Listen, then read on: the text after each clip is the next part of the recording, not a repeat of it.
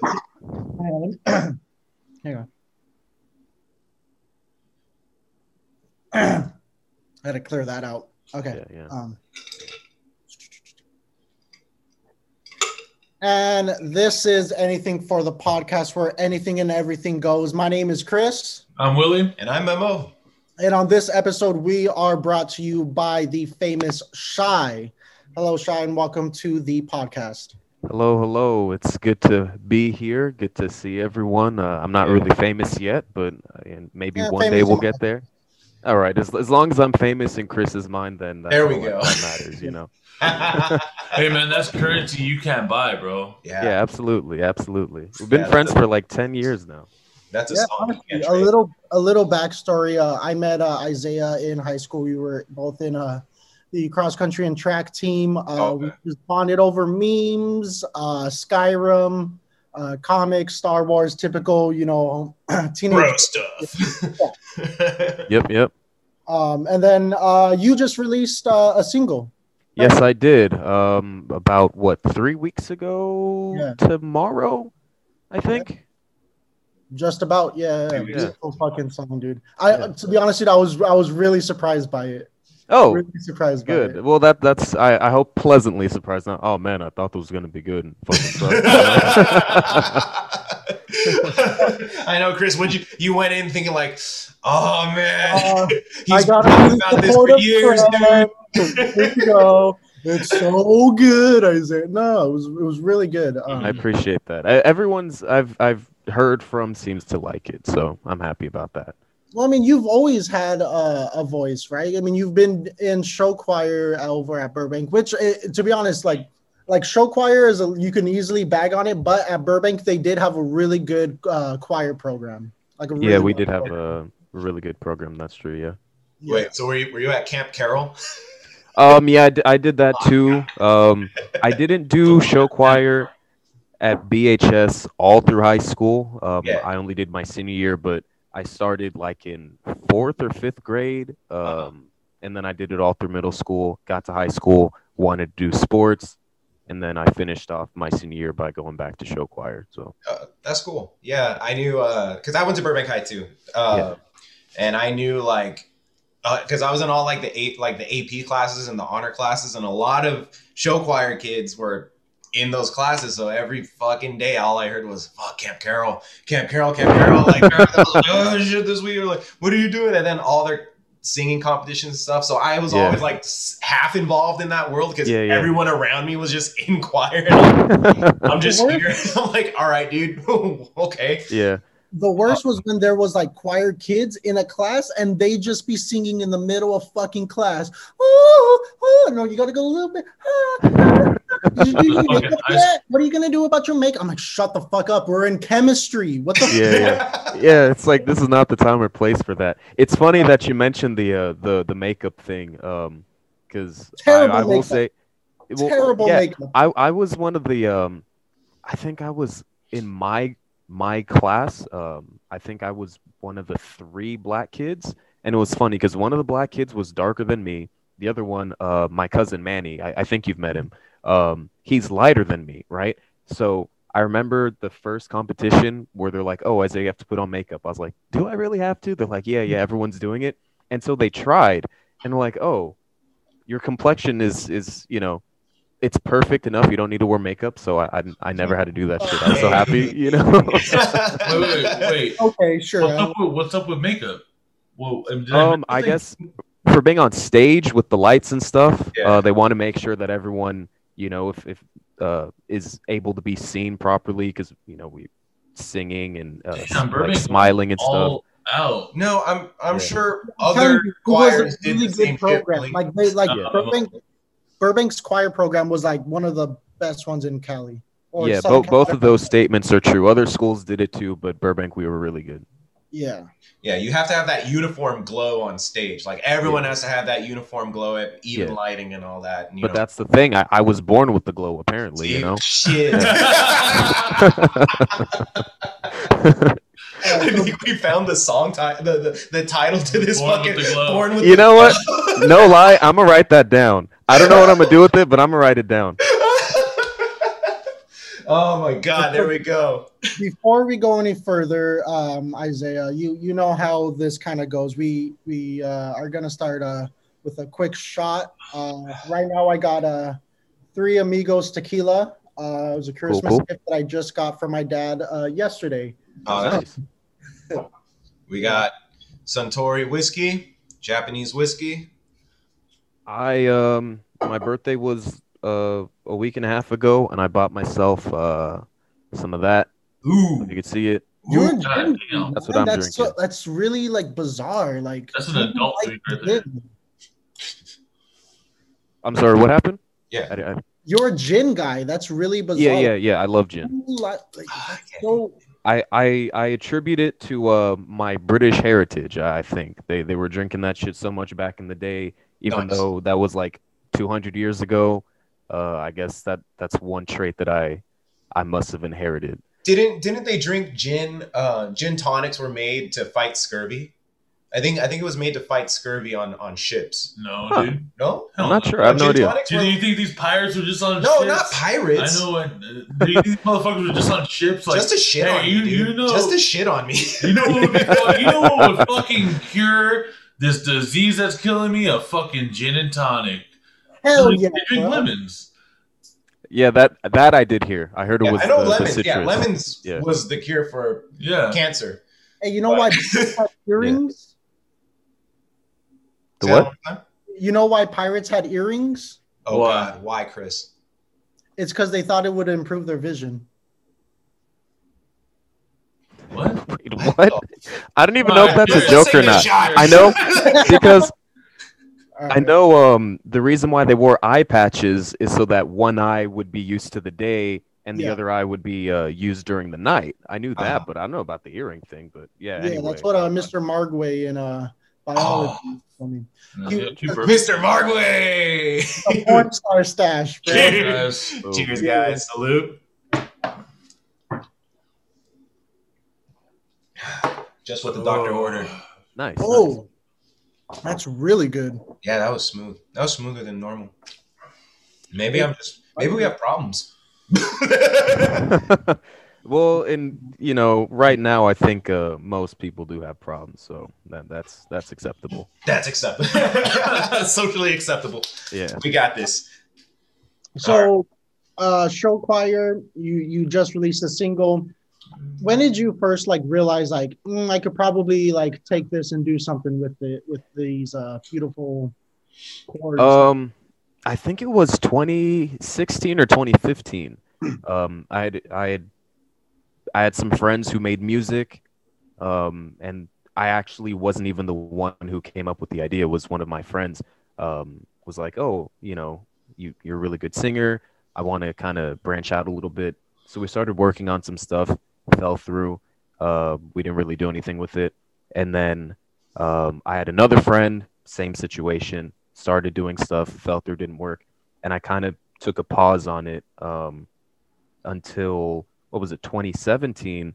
Uh, another teammate of ours and someone that I've been friends with since middle school, uh, Jonathan Gonzalez, went to college with these two guys. Um, one's named Eric, the other one is Andres, and he introduced me to them because they make music, and so I did back in 2018 because I met them at the end of 2017. In 2018, um, because it, just so happened. Remember when I moved from moved from El Monte to North Hollywood, right? Yeah. Um, Eric lived like five minutes away from my apartment in North Hollywood, just randomly, right? So, um, I did. oh, was that the gentleman that I met uh, when we were moving? Or yeah, when I was no, moving to to couch? leave uh, the U.S. Yeah, yeah. Uh, we went to We'll get his into place. that a little Yeah, bit. yeah. It's a whole fucking yeah, my world podcast. tour. Uh, 2020 was the best year of my life. God damn it. Um, and so um, Eric and I started doing some stuff again with uh, our friend Andres as well. Um, but you know, my song that I just released that wasn't part of them, and like Chris said, we'll get into it. So I guess I'll explain more when we do. When I was stuck in Congo for five months this past summer, um, I kind of got bored, started making some music. My aunt that I was there with, um, she, you know, was learning to play guitar. Her guitar instructor kind of came up with a little melody based on what I wrote. Where did you come from, girl? Won't you say? And for that, it was funny. I did five songs in Congo over summer. And for them, apparently, it started off as a joke. For me, I was like, no, like I'm serious about this stuff. So we did two songs uh, one day, and then the fall, like a couple weeks later, we did the the remaining three songs. The first two songs, once they came out and they were done, well, they didn't like come out, but you know, finish putting it together. They're like, holy shit, like this is actually pretty good. And so we kind of started, um, or I guess collectively we, because like I said, I was already in it from the get go because I'd been, you know, um, before I left in 2020. Uh, so what, a year and some change ago, 2019, with the my friends that I was working with, I did two songs already, um, and when I was in Congo doing it, they heard the first two that we did, like, wow, this is really good. So it kind of has been a thing since then. For the past like six months, we've been planning things, working on things. So, yeah. yeah. And so for Paradise, like, how long did you have that song like in your head? Like, did you have the melody in your head? Did you have the lyrics in your head, or is that all just like a collaboration of when you were out there? Um, with Paradise, I remember I heard like a little snippet of something on YouTube, and um, I'm really weird when it comes to writing music because I can either write something that has no music to it, then we have to make music for it, or uh, some cases someone like has a track and like, oh, write to this, so I can do that too. Uh, but a lot of the times when I'm trying to come up with inspiration for something, just if I hear a random snippet on the radio, random snippet on YouTube, I kind of like, you know, get the the idea in my head, kind of work with it. That's what happened with um, with Paradise. I had that like like a minute beat in my head, wrote a song to it, and then based on how I was singing it, when um again there was no music to it, my aunt's guitar instructor was like listening to it. He recorded me singing it a cappella, um, and then he just kind of made the guitar to go along with it, and then you know adding more people, drums, piano, all that stuff. Dude, how funny is it that like your aunt's like guitar instructor just, just like left your aunt and like yeah, yeah, yeah, practice practice. It was her idea. It was her. you know idea? that's the thing it was her idea she would have him come over um she was all anytime they rehearsed she made sure that i was awake you know because summer in africa at a you know i was i you know chris i was staying at like um, a really nice place i would try to sleep in as long as i could but she was meeting at like eight nine o'clock she'd make sure that i was awake so that as soon as she was done he and i would just get to work you know Mm, okay. okay. Yeah. So then, well, uh, are you planning on like working on some more stuff, or like like what's what's the yeah so um months, six months, a year from now? What, what's going on? all that you know isn't really up to me unfortunately but the plan is to release like a full album that that we have going um like i said in congo i did the five songs i guess technically they would be called demos you know because if you were to i think you heard the original version of paradise way way way back then Yeah. um but you know when because the the official version that came out was worked on by one of her friends in because you know she lives in Belgium. Um, in Belgium, he's actually a like a legitimate uh, sound engineer. Um, I'm not sure if I'm legally allowed to say what I want to, so I'm not going to. But when I first met him, he was showing me projects for um, like people that he was working with, um, like big peop like stars, like that. What is what does it people rhyme actually with? know. Don't answer that question. Don't answer that question. Yeah, I'm not sure. I'm not sure if I can answer because the reason why I'm not sure is because the song that he showed me was wasn't released yet. Um, so I'm not sure if I can say, oh yeah, I listened to so and so song before it came out. You know, um, but Wait, is it already out? I don't know because I know who the artist is. They're very popular, but I don't really listen to her. Um, oh, we got a clue. Yeah. we got one. Yeah. She there is a clue. blonde, and Uh, like goes through breakups a lot. I'm sorry. Say that again. I didn't hear you. Is she white, blonde, and goes through breakups a lot? No, it's not Taylor Swift. Damn it! Yeah. I mean, it has, it has to be Billie Eilish then. It's not her Oh. either. Oh, but but funny enough, one of my friends used to work with her actually, Mm. um, because you know she's from Burbank too. Um, Yeah. No, no, she's so- from Highland Park. Yeah, Highland Park. I think. Whatever. Ooh, ooh, Um, he's got. Oh. Oh, Inside That source, bro. facade. It's all Inside source. I mean, listen, I don't listen to her. Uh, all I know is that since she was brought up, I guess uh, I'll say it too. Um, I one of my friends that I was working with, he's friends with her her brother. Um, who you know, he, yeah, yeah, and so. What? once um when I was hanging out with my friend that you know we were trying to make music but we never ended up doing it he was like yeah this is a song that I worked on for her.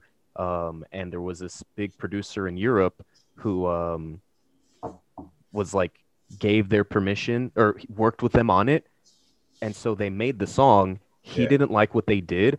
And so he was like if you guys because because I guess it wasn't um, his like her style isn't the type of music that he likes, and I guess at the time when they agreed to work together, he didn't know or something. This was like 2016. I don't exactly remember all the details, but basically, my friend was telling me that um, he and everyone who worked on it they have the files to the song, but they literally are not allowed to release it in any way, shape, or form, or else they're gonna like get sued to like high heavens, you know. Right. Um, so I mean, I guess she's from Highland. I again, I don't really listen to her.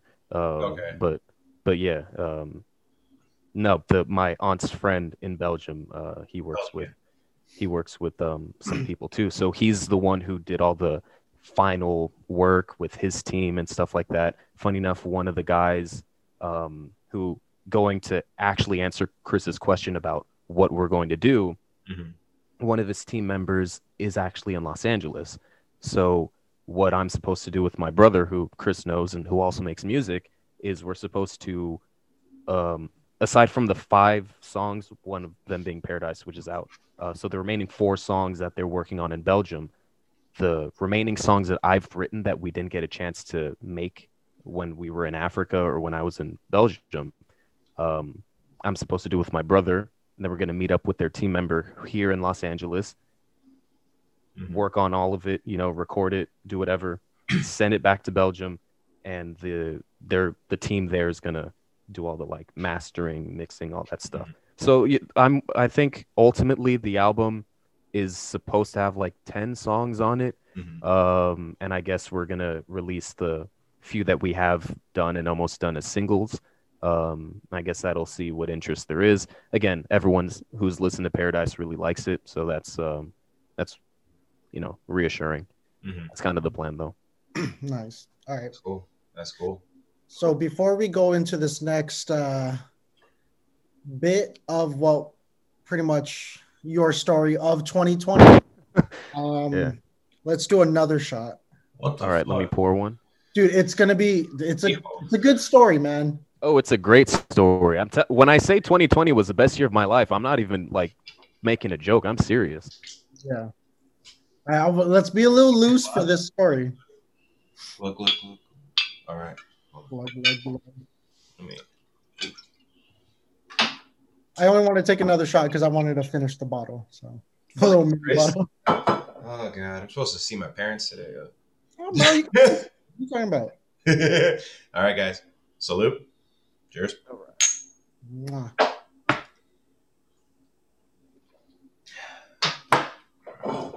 It's really good whiskey. I'm really happy with that. Really, really happy with that. Whiskey's great. Oh yeah. Alrighty. So Okay.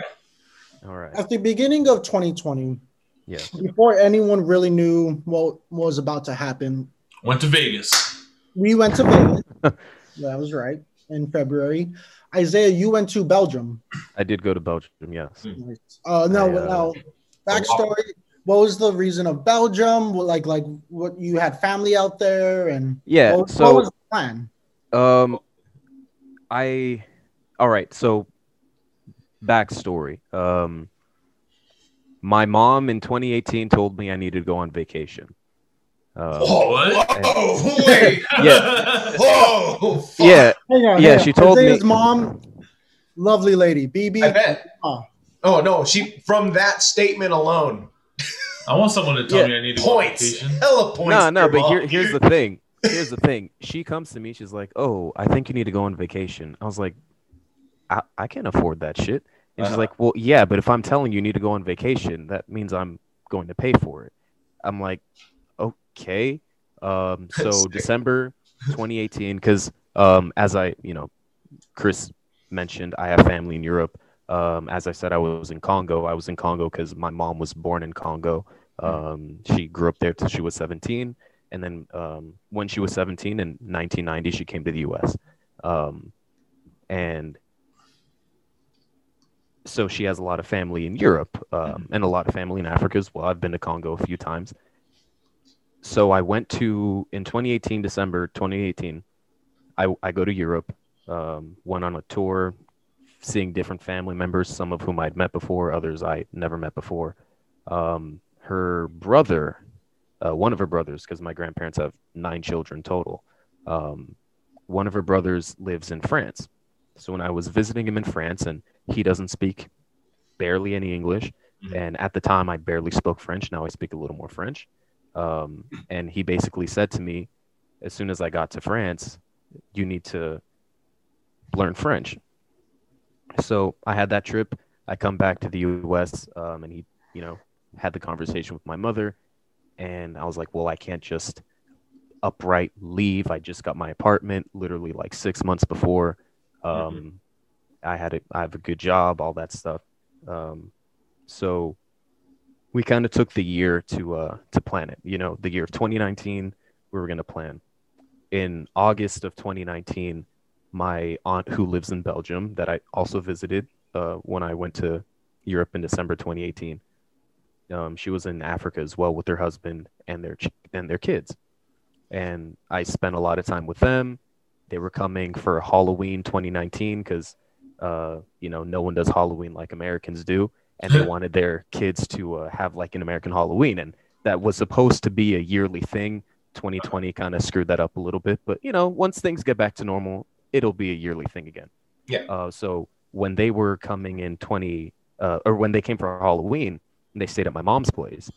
And she was like, "Oh, you're going to be seeing a lot more of Isaiah because we're planning on having him go um, to Europe in 2020 to learn French. He's going to stay with his uncle um, in, in France." And my aunt was like, "Well, have him come to Belgium." He's like, "It's more affordable, Mhm. um, and he can stay in one of our rooms, and it'll be cool for him because you know my her kids, my younger cousins, you know, they love me and stuff like I mean, one of them did at the time, the other one he he literally just turned two like nine months Oh. ago. So up until then he didn't really give a shit about anyone, you know. No. Uh, but his his older sister, his older sister, you know, like, you know, she's my little homegirl. Mhm. Um and so my mother, she asked me, she was like, Are you okay with going to Belgium instead of France? I'm like, yeah, I don't mind at all. If it's gonna be more like more affordable to go to Belgium, I'll go to Belgium. It's not a problem. So at the end of 2019, got rid of my apartment, packed up my stuff, sold some furniture. Uh, as Chris said, you know, we gave the couch to the guy that I made music with. Right. Um, and I took a leave of absence from my job. For, And- I just for some reason I hear Country Roads playing in the background of this story. um, well, I, it, it's funny. That's one of the first songs I played when I got back to the U.S. just so that that would you know. But uh, Perfect. West Virginia, Mountain Mama. oh man. But continue Continue your your story. story, Yeah. continue your story. Excuse us. all right, every all right, all good. yeah. Yeah. All right, so um, yeah, um, January, I think it was sixth, sixth or seventh, twenty twenty. Yeah. I fly to uh to Belgium and um, I started going to French school. While I'm going to French, we're planning because you know, um, at least at the time, an American going to a lot of places in Europe, you had a free uh, 90 days. You know, no visa, no problem.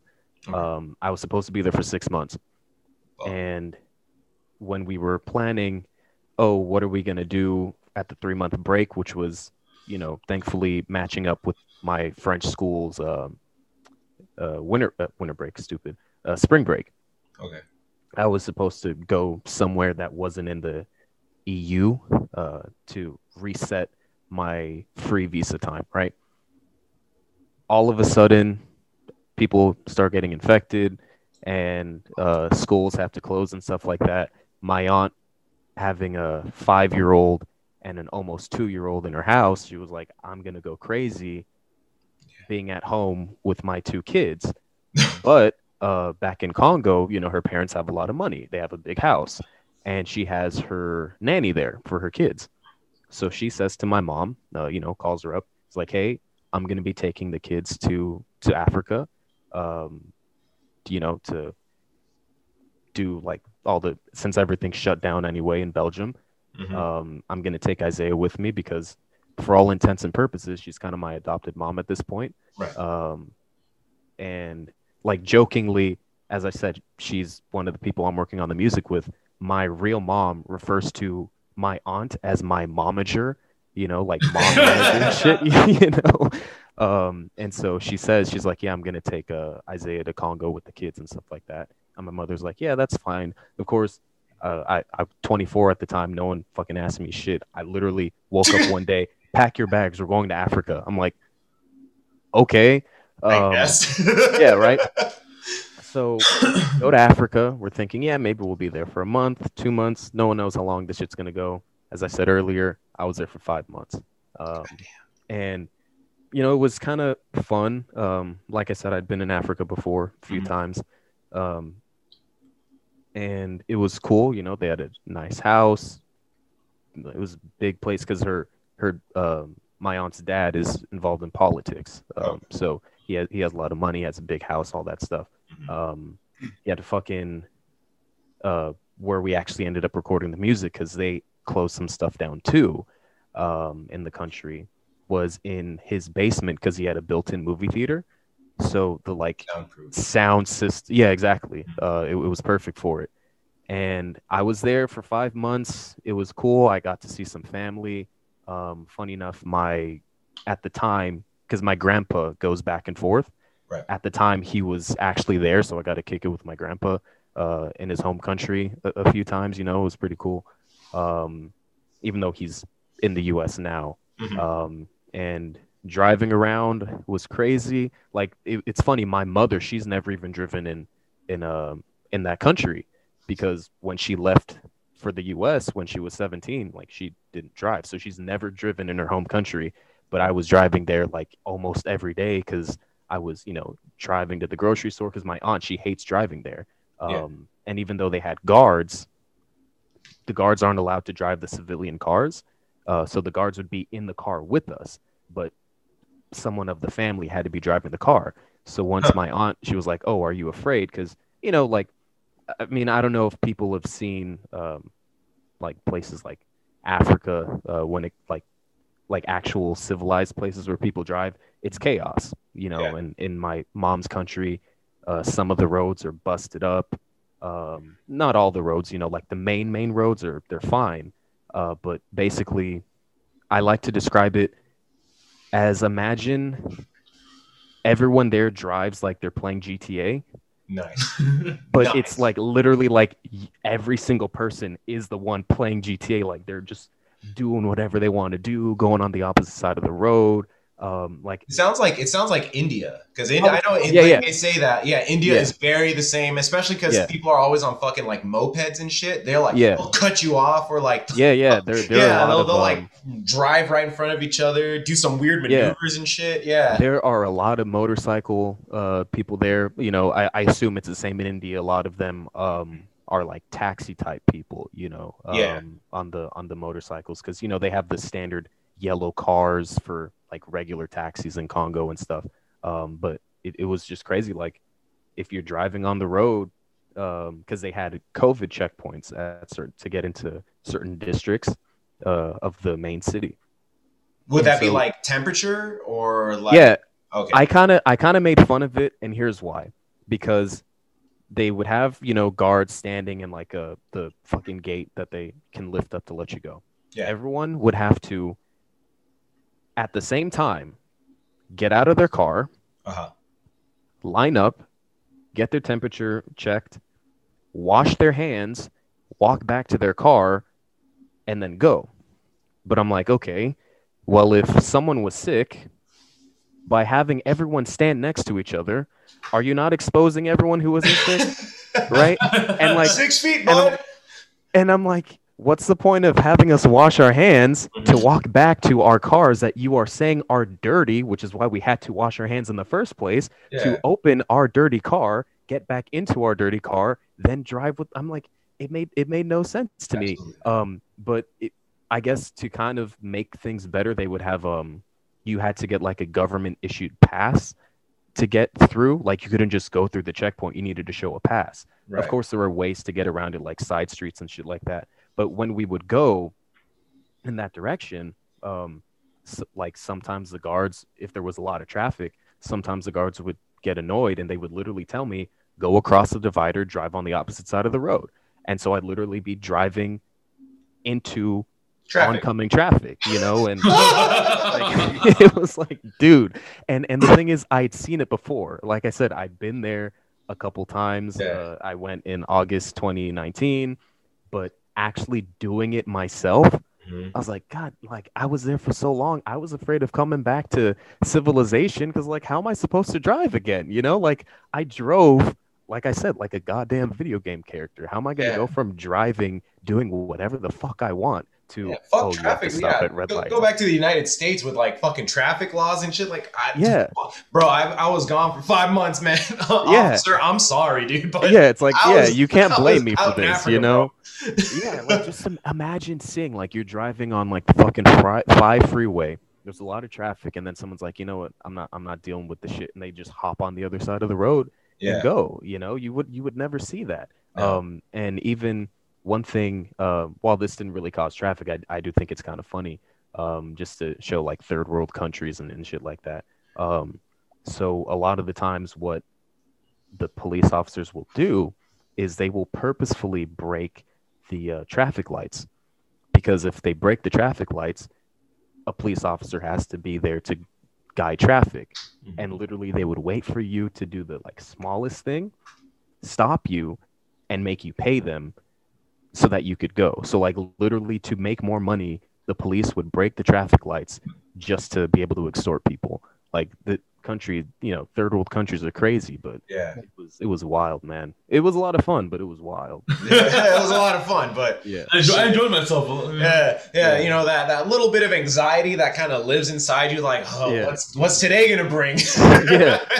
no, but it, it the thing that pissed me off though um, was because, like I said, we had the guards, and um, the guards they always had some sort of gun with them, you know, whether it was a pistol or they had like an AK. Uh, or a Nerf And- gun.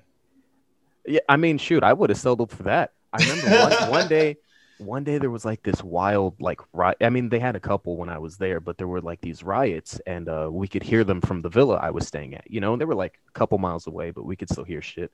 And so, just jokingly, I was like, because we had barracks at the place I was staying for the guards and shit. Mhm. And I asked, I was like, "Yo, just in case something pops off, can I get a gun?" And like, "Oh no, no, you wouldn't even know what to do." I'm like, "Bro, like, come on, it's not even a big deal, you know." I was like, "I, I know how to shoot a gun." It's, it's I'm American. Born yeah, that's that's what I said. Uh, jokes aside, jokes aside, I you know I occasionally go to like shooting ranges and shit just because you know why not? It's kind of fun. Yeah. Um, and and I literally said, I'm like, bro, I probably know how to shoot better than all the fucking guards here. You know what I mean? And so it was kind of funny because uh we ended up hearing like gunshots from one of the riots and everyone like and again it was miles and miles and miles away like Mhm. everything was fine i was mainly saying it as a joke um but as soon as like we hear like the smallest gunshot from the riot everyone just like freaks the fuck out and i'm like i'm literally the only one here who hasn't lost my cool and you're telling me i'm least eligible to protect this. i was like, like what's going on you know what i mean i'm like i'm literally the one that you know um Like I'm the But no, was- protagonist of this movie, dude. Like, Yeah, that's what I'm you Put me in a lineup with everyone else. I'm the goddamn protagonist. That's what I I'm can do this. I'm the most capable, being Yeah. least capable. yeah but uh but yeah i was there for five months um and then it like i said earlier i did the music stuff uh when i ended up leaving um because in Europe um, proper, they had oh no Americans are allowed to enter um, Europe, right? And we tried getting an exemption for me because at this point it was July, um, and I hadn't been in the U.S. since January, right? But they said no, no, it doesn't matter, it doesn't matter. And I was like, but I'm literally going to school. Well, at that That's what point, my naturalized. Yeah. yeah, but at, at that point, my school um, was like over. I finished all my classes and stuff like that. But it's still, it's like, what am I supposed to do? I can't stay in Congo.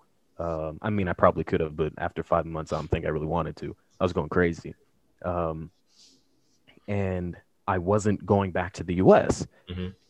So they said the only way I would be, because my aunt, you know, as a Belgian citizen, and her kids, of course, were able to go back to Belgium, and I was told the only way that I could enter, that I could leave the country, is if I was going to an, a country that's still allowed for Americans to travel to. Closest one was England. Huh. So I flew to Belgium with my aunt and um, my little cousins.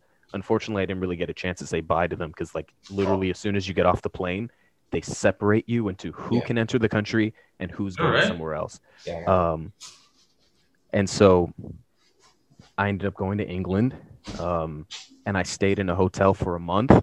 Um, but it was kind of cool because at the time England was like open up, you know, everything was Yeah. cool. Like, um, I remember at the time that I was there, Tenet was coming out in theaters, and so I actually got to see the movie in theaters. you know, I actually went to see it a, a couple times. I saw it twice in England, and then once in Belgium with some friends. Um, and it was just nice going to movie theater. Like, it's it's the littlest thing, but when I went to the movie theater and they're like, "Oh, like, do you are you hungry? You want to get something?" And I was like, "Yo, do you guys have hot dogs?" They're like, "Yeah, we have hot dogs." And just going to a movie theater, getting a goddamn hot dog, like, it's the smallest thing. You guys got ten dollar slices of pizza here. yeah. Uh, but it felt- popcorn? huh? You guys got fifteen dollars worth of popcorn? What's Yeah, up? all that overpriced shit. But no, like I swear, it, it was it was one of the weirdest things to enjoy was getting a hot dog at a movie theater. You know, it's like I know for me it was just six months ago when I was in England, but when's the last time that people in the U.S. have been able to do that shit? You know, or uh, specifically California at least. Yeah. Um, The and- last movie I even saw in the theaters was probably Avengers. You know, Yeah, and, and that's the thing. I don't really go to movies that often anyway. Um, but just when the fact that I could, knowing that, For no, real, dude. straight up, just the fact that I could go, and so that was pretty cool. Uh, I do have some family in England, so I saw my uh, cousins and and whatnot. Mhm. Uh, made friends with the fucking people at the hotel because, like I said, I was there for a month. Um, yeah. and like I remember one of the uh, managers of the hotel, like I literally, um, he, the dude didn't drink, so he didn't drink with me. But like one day, I went down to get a drink uh, at like the the lot the bar in the lobby, Mhm. and then he was like, "Hey, bro, have you eaten?" And I was like, "Oh no, I was kind of thinking of getting something." And he's like, "Nah, fuck it. Like I got a lot of food. You can eat with me." So I literally just chilled with the manager of the hotel. Um, Oh, that's cool. like eating food with him and like I said, I was drinking it and stuff like that. But um, it was kind of cool. And uh, as soon as France was able to, technically, what I did was legal, but I'm in the U.S., so I don't give a shit anymore. Um, Belgium specifically said no Americans can go. Um, France eventually opened up their borders for everyone and then, you know, closed again. But since I needed to get back to Belgium, because that's where most of my shit was, that's where my Xbox was, where my PlayStation was, most of my clothes were there. Um, and so when France opened up the thing, you know, um, there's a train that goes from England into France. Mhm. Um, so, and when you like do the border checking to get through to the train, it's French, the Fran- French people doing it. So since France allowed for travel, uh, specifically Americans to travel, that was like my ticket to get back into Belgium. So I literally had to take a, a train from England into France. Um, and since Belgium and France are like right next to each other, I went to a place in France that was like an hour drive away from where I was living in Belgium. Uh, My uncle drove, came to pick me up, and since it's all the EU, they don't have like border checks. I technically got got smuggled back into Belgium. Dang, it sounds Um, like a race against time. Like, Yeah, yeah, like because like, that's they the can thing. shut down at any point. They can shut down at any point. Let's Literally. go, go. literally it's like that's the thing it, it wasn't like oh as soon as you know as soon as france was like we're open we're good to go I, I had i had to leave i had to leave you know Yeah. um and then i was there for a couple more months um when i was in belgium uh they were kind of a little restricted then they opened up again so i got to hang out with the friends that i'd made going Mhm. like a couple trips was cool but then they started getting more restricted again Mhm. and then uh, in November, my three months was coming up, and so I was either going to be doubly illegal in Belgium, or I, I had to come back to uh, to the U.S. I mean, there was also the option to go back to England or something like that. Mhm. But again, with everything randomly opening, closing, opening, closing, I we were like either I go back to the U.S. or I go to England or Ireland or something like that. just and risk- and. Yeah, but the it was the risk of getting stuck, just in case they close down again. You know, because like, what if I go? Literally, all I'd have to do is go in, get my passport stamped, stay a day, come back, get my passport stamped, everything restarted. But it's like, what if as soon as I get my passport stamped, they're like, oh, we got to close, and then I'm Gotcha. stuck again. you know? Yeah. Psych! You fucking thought. You fucking thought. Good Yeah. try, bro. And so uh November, what was it, 22nd, I flew back to the US and I, I again I was only supposed to be there for six months. I was gone for eleven months. God. God damn. Yeah. Dude, 2020, man, that was your fucking year, bro. Yeah, I I did a lot of shit. Like I started um I mean I did music stuff already, but it's like being there and actually getting more like support from my aunt and her friends in Belgium because the thing is her friend in Belgium like I said he's a professional but because he likes uh all five demos that we showed him at the time and he's friends with my aunt he was like I'll do it for you guys for free you know Oh, that's great. um so it yeah it's and it's you know it's it's, it's a good start it's a good place to start so yeah, and then you also got like a whole new perspective, like different perspectives of the world. True. Like that, like visiting different countries, meeting different people, like yeah God damn you, and then also getting that sense of like connection to family again, yeah from distant family. Like that, yeah I can only imagine that just adds to your just your your list of things that you can bring back up into your own Yeah. or into It- any other creative thing you do.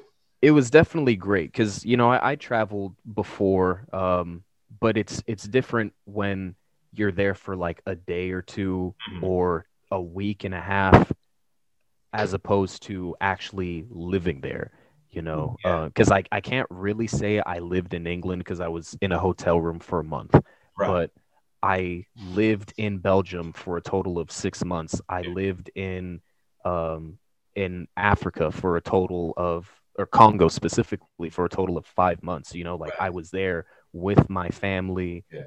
Like actually taking part in the thing, um, getting better with my French. The uh, one one drawback to it. Uh, benefit being I can talk to my grandparents now because my grandparents are better with French than they are with English. Drawback is I noticed that because I also I guess used to speak Spanish. Um, a lot of my French has unfortunately replaced some of my Spanish. Like I remember I was talking to someone who uh, spoke Spanish and English, but we were speaking to each other in Spanish, and I tried saying something to him, and I like you know how they have like Spanglish, Yeah. right? I had like French bang. So, some, I don't I don't even know I don't even know what you would call it. Like yeah, I had Spench. I Yeah. had Spench. I, like Spench. I, w- I was saying something to the dude in Spanish, and then I slipped in a French word, and I was like, "Wait, what the fuck did I just say, dude?" you know. So, But it, it, it makes sense because Spanish and French are both Latin root languages. Yeah, There's a yeah. lot of similarities. So when you Yeah. like with Italian, and anything like that, Portuguese, you're gonna find similar words or similar bases. Yeah, But regional differences are what change the language for sure. Yeah, absolutely. Um, because like even even with you know Spanish speakers, uh, depending on which country specifically, you can say things differently. Yeah. Um, but yeah, it was funny enough. Um, like my aunt's husband is Portuguese, so like when I was in Belgium, it both she and her husband speak English, but Mm. it's like I was mainly there to learn French. I didn't really pick up on too much Portuguese, but Mhm. I did hear Portuguese every once in a while because anytime he got mad at the kids, he would like Yeah. yell at them in Portuguese as opposed to French for some reason. So that was kind of funny. But um, yeah, it, it was it was it was it was fun. I had a good year. I know like it's I'm supposed to feel bad for saying it. I understand like 2020 was shitty for a lot of people and it sucks. I wish that was not the case, but I like like it you're everything that I did changed my life and I it hopefully set me on the path for what I am going to do because I would love to to make music, you know, uh, and continue to do so and Mhm. I already did prior to that, but it's like doing it last year and being able to release the song that I did, you know, three weeks ago. Mhm. Um, it's I feel different about it than I did before. You know, having it done professionally is like a completely different and then the fact that your first single was produced by like an actual professional producer you Yeah. know, who works with high talented artists yeah, um that's definitely a huge fucking boost man yeah, yeah. huge boost Yeah, and and that's the thing. It's like especially him s- saying I like it enough to where I'm going to do it for free because Right. he only agreed to meet with us uh, specifically, you know, yeah, me because of being friends with my aunt. Mhm. You know, but when we the first day I met him and we took the five demos that I had done in Congo, he was like, "Yeah, there are certain things that need to be fixed here and there because when I did it in Congo, I didn't do it with professionals. You know, I Hmm. did it with people who were good at what they did. But uh, like you said, this guy's a professional. He works with people in the in, in the industry, Yeah. and just him saying, "Yes," he's like, when you he said when you agree to meet with someone Mhm. because you're friends with them, a lot of the times you will get someone who's like, uh, they're not really that good. Yeah. But he said, listening when you came and you brought me these five songs, listening to them, he's like, yes, they're not perfect because we need to do the professional touches to it, but Right. it's at least good enough to where I want to do it and I'm excited to actually work on it, you know? So it, it, it was definitely a confidence booster, you know? hell yeah hell yeah definitely man That's, Um, so when, when you were staying in that hotel uh, in England or Yeah. England or France, I was in England. England, like was the hotel like other people staying there, like Yeah. kind of doing the same thing that you were doing, like trying to just figure out their next move, or was it more Um, people? Yeah, like did you run into other people like in limbo, like just yeah. Similar situations as you. because yeah. I, I when- know there were people that were stuck in the UK and the EU that that like had to live in the airport. That like we were living in the Okay. airport for like months at a Mhm. time and stuff like that. yeah. You know, did you run into anybody else? Um, no, I I everyone that I I think I was the only person that was in a situation like that. I mean, Wow. being stuck in an airport is shitty, but when I was in um England, the people at the hotel room like they were uh cuz at the time England was open, you know, and a lot of the people were um cuz there was a hospital right next to the hotel and a lot of contractors who were doing work in the hospital stay in the hotel. Yeah. Um, and so a lot of people were there doing that. Um, and I, I got to meet and like drink with some of them, which was kind of cool. But other than that, a lot of the other people were just like people who were staying in the hotel because they were visiting the area. Like some, I making friends with the hotel staff. I learned that they were a little understaffed because when things open up, some of the people working at the hotel went on vacation to other parts of England. You know, Mhm. so it's it was just like people living life regularly when I was in England. Of course, after I left, after some time, things kind of started closing down again. But Mhm. being in England was one cool because it was the first time I was in an English speaking country since I left the US. Um, uh, but funny enough, the uh, the people who worked at the hotel also spoke French, so I got to practice a little bit. Um, but yeah, it was like it was it was just so crazy because Mm. leaving Belgium, going to Africa, being stuck in Africa for five months, where yeah, don't get me wrong. I like Congo. It's where my family's from, at least my mom's side of the family. Yeah. Um, but like I said, it was fucking chaotic Yeah. and fun. But you know, you can't you can't live in chaos all the time. Like some, if if you're not born into chaos, you kind of need some like a sense of normalcy. Mhm. So going from that then back to England, where it's like, oh, like things are open. I can go to the mall. I can go to the movies, restaurant. People speak my language, even Yeah. though I think Americans speak better English than British people do. oh, It was just, um, yeah, yeah. I'm, I'm, I'm not gonna lie, I do. Dude. well, if you if you run into someone with like more like a Cockney, uh, I ran into a lot of those They kind of people. like slur their words a bit. You're just Yeah. like, what the fuck are yeah, you I saying, ran into dude? I ran into a lot of those people. Um, the hotel I was at, people could actually speak. But when I was like walking around London, Mm-hmm. um, like the London Bridge area, like just walking around and, and shit, I made friends with a homeless dude. Nice. Um, yeah, and um, but like some of the people, I was just listening to them. I'm like, bro, how are you literally like you made the language and you can't speak this shit? You know what's wrong with you, bro? I don't think that's the Queen's English, there, guy. Yeah, yeah, that's a little, No, a little no. bit off. no, maybe maybe the fucking trap queen's English, but not the queen queen. you know? Trap Queen English. So like day to day, when you're stuck in like the hotel from The Shining, like what do you do? Like what's um, you don't have I to right? I was I mean I I watched a lot of. Oh man, I don't know if I can say this word because I don't want you guys to get in trouble, and I don't want to get in trouble myself. So I'm not. Uh, fuck. Um, I would I watch a lot of British television. Okay. Um, I walked around. I did some writing. I, I wrote like one or two songs when I was there. Mhm. Um, like I said, I visited some family that lived in England. Right. Um, and I, I, I just gotta say, like, I, I don't know. I like the days just kind of blended together there because I didn't have much to do. Like when I was in Congo, it was like, yeah, I'm gonna go grocery shopping.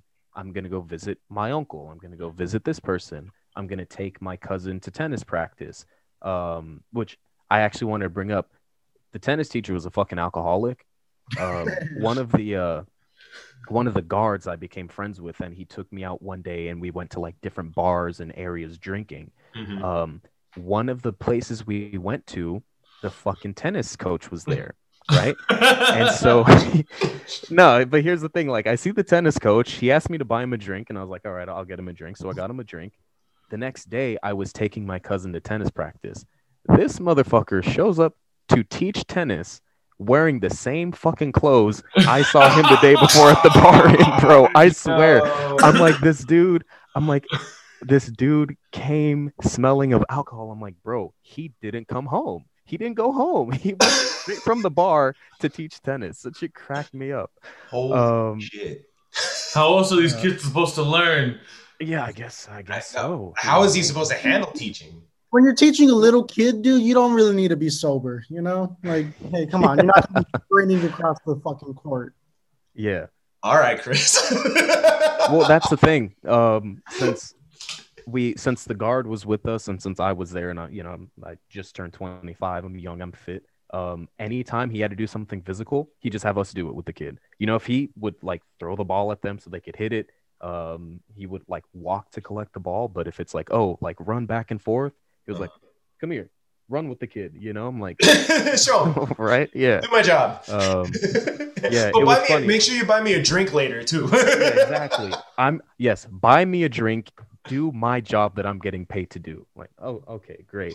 Um, it was funny though, like uh, since Chris mentioned we became friends, you know, by being on the same uh the same team. Uh-huh. Um, and I remember once he was like, my cousin had to like race around the the tennis court, and so they had me do it. And you know, at first I was like, all right, I'm gonna you know, just jog alongside the kid, you know, and, and whatnot. And then she started like um getting full of herself and like, oh, I'm beating you, I'm beating you. And I was like, nah, like, nah, you, you can't say that to me. I was fucking best back in my day, you know what I mean? And so I just like like fucking turned on fucking nitrous and took off and she tried, but she tried. she tried. let, let, let's just leave it. She tried. so that's uh, I, want, I have a question. How did you not contract COVID at least once with doing all this travel? Yeah, that's what I'm saying. Like I I- I went to how many fucking countries and and that's the thing when when I was in England, I didn't have to wear a mask. So guess what I did? Not wore a mask. Yeah. And um when I was in Belgium, uh cuz Bel- Belgium's a stupid country uh cuz they they it's it's kind of like two countries that are like colliding with each other because you have the people who speak Dutch and you have the people who speak French. You do have the people who speak German, but they have like a little city. They don't really count. The Belgians don't consider those people to be real. Um, so when I was in the French part, it was a little more strict. But my friends and I, we took a road trip up to the Dutch part and um, stayed like around the beach, and it was the same thing. Places were open, people didn't have to do whatever, whatever. And so that's like when I'm here now, I'll be honest, I don't really go anywhere because it's like, what the fuck am I supposed to do? And if I like need to go to the store or something, I have to wear a mask. And like, I'm, I'm fine just chilling at home playing video games. I did it for 11 months. I can do Yeah, it and- again. Yeah, you know, exactly. and so I don't know, it's crazy. Like I went to so many different places. If I if I was not told you have to wear a mask, I wasn't wearing a mask. Um, I know some people are more COVID conscious than I am. I'm not like an idiot or anything like that, but I'm I'm gonna be honest. I'm not gonna pretend to care about a disease that has a 99.7% survival rate. Like I don't give a shit. However, I know that other people do care. Mhm. So if you care, I'm not gonna rub it in your face that I don't give a shit, right? Um, I don't know. I just I didn't get sick. So like so and that's something that me and Memo joke about. Um because like more than Chris, we've had like COVID scares. Yeah. Um, but like we're talking like we'll be like in the same room as somebody who tested positive or something Yeah. like that. And we've never caught it. Like we've never once Yeah. caught it. So then it becomes a discussion like are we just getting stupid lucky or are we like just badass immune motherfuckers? Right. I my I mean you know I I know none of us are really health experts, but really the only thing I can say is different people are different. You know, people get affected differently. Like the the guard uh, that I was mentioning that I became friends with and I went out drinking with him. Actually, one day we were having a birthday party uh, when I was in Congo, and my aunt asked me to run him to the hospital because he was getting really sick. And keep in mind, like the guards would always sit in the passenger seat. So anytime I was driving, my aunt was in the back, guard was right next to me, you know, uh, because I was driving. And I take him to the hospital. Turns out he was infected with COVID. That's what he was sick with. So this guy was literally in the car with us every single day. I was right next to him every single day. He was sick. None of us got sick, you know. Um, and is it luck? I don't know. It's just it is what it is sometimes. Were you guys like wearing masks or? Um, no, I, not in the car. Mm, that's crazy. So that that's the discussion. yeah, like- that's yeah, that's the thing. Like, like because what we always say is, "Fuck," we've been asking to get it. The uh, the Yeah. way we've been like going about things, like when bars first opened up, like Oh, that I was, that was, the time. I time. was stimulating the economy of Ventura Boulevard Yeah. hundred and ten percent. yeah, I've never seen fucking fucking receipts that. Dude, big I went. We went hard. Like we're talking like four hundred dollar nights at Yeah, one bar at one bar, and we're just like, God what the damn. each. No, not each. Shut the fuck up, dude. But but still, and we're like we're around all these people. Yeah, people are wearing masks. But the thing is, is like Outside of the when, table. when they opened up dining, no one was no one was that no one was that like separate. It wasn't Yeah. like they were really paying attention to like like the social distancing of tables and stuff like that. Yeah. But, it, I- but then like a, a lot of our friends in our group have got it. Yeah. Not a lot, maybe like three. I, I had Some some five, some relatives get it. I had some relatives Not every, get it. not a lot. Oh, okay, so all the research is showing that like most aren't go- like from restaurants having outdoor seatings. That's Yeah. the thing. Mhm. And um, shit, I had another point earlier, but I totally forgot it. Well, a lot of the cases that I've seen, like with people that I've known that caught it or were around, is from family visit visiting family. Yeah. is more dangerous. Yeah, but fuck going out, like fuck going out drinking with your friends. Like you better watch out when you go visit your mom, No. bro. and that's the funny thing too, because when I was in um, Africa and in Belgium, yeah. uh, where people, you know, like I said, people were taking more seriously there than when I was in England, right? When I was in Africa and in Belgium, people were literally like, if I don't know the person, I'm not getting close to them. And so it's just funny to hear saying, like, yeah, it apparently is more dangerous to be around relatives. And I don't know, maybe it's because people let their guard down. It could be the thing. But because I will say, like, even traveling through par- parts of the US, I noticed a lot of people and it pisses me off because I do it. Well, I do the the proper thing, not the, the shitty thing. Okay. Um, I notice a lot of people who don't wash their goddamn their goddamn hands after using the bathroom, Ugh. and and like I always do. Like it doesn't matter. I'm going to wash my hands. Um, and so I don't know. It's like I think really people just need to be more clean.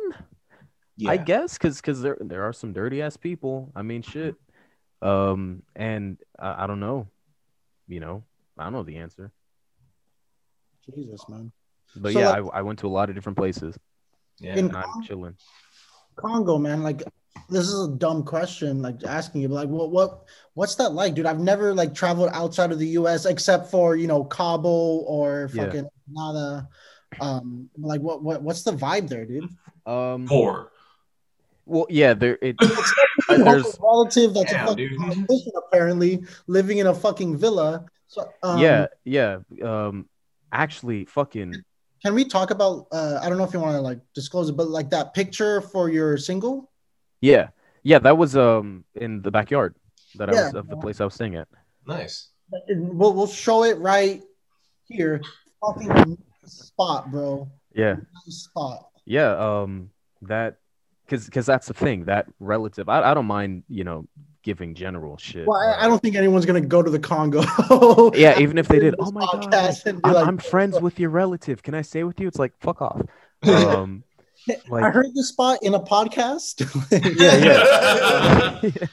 um, yeah, because my aunt's father, um, and so because of this, I had a different perception. Like, uh, even my mother was joking a couple days ago, funny enough, that when I first went to Congo back in 2014, I believe was my first time going, right before high school. Um, it was her first time going since she had left.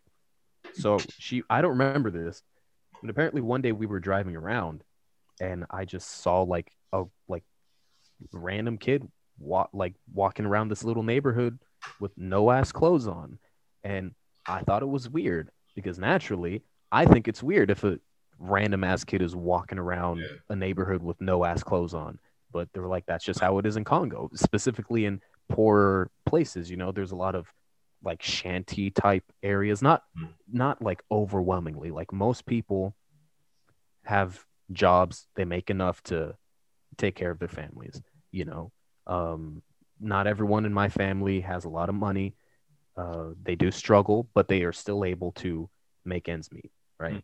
Um, and but it's just so funny. Like just to kind of give an example, one of my um, mo- my mom's eldest brother, uh, he has HIV. He's in Congo, and my mother pays for his home uh, that he lives in with his wife and their two kids.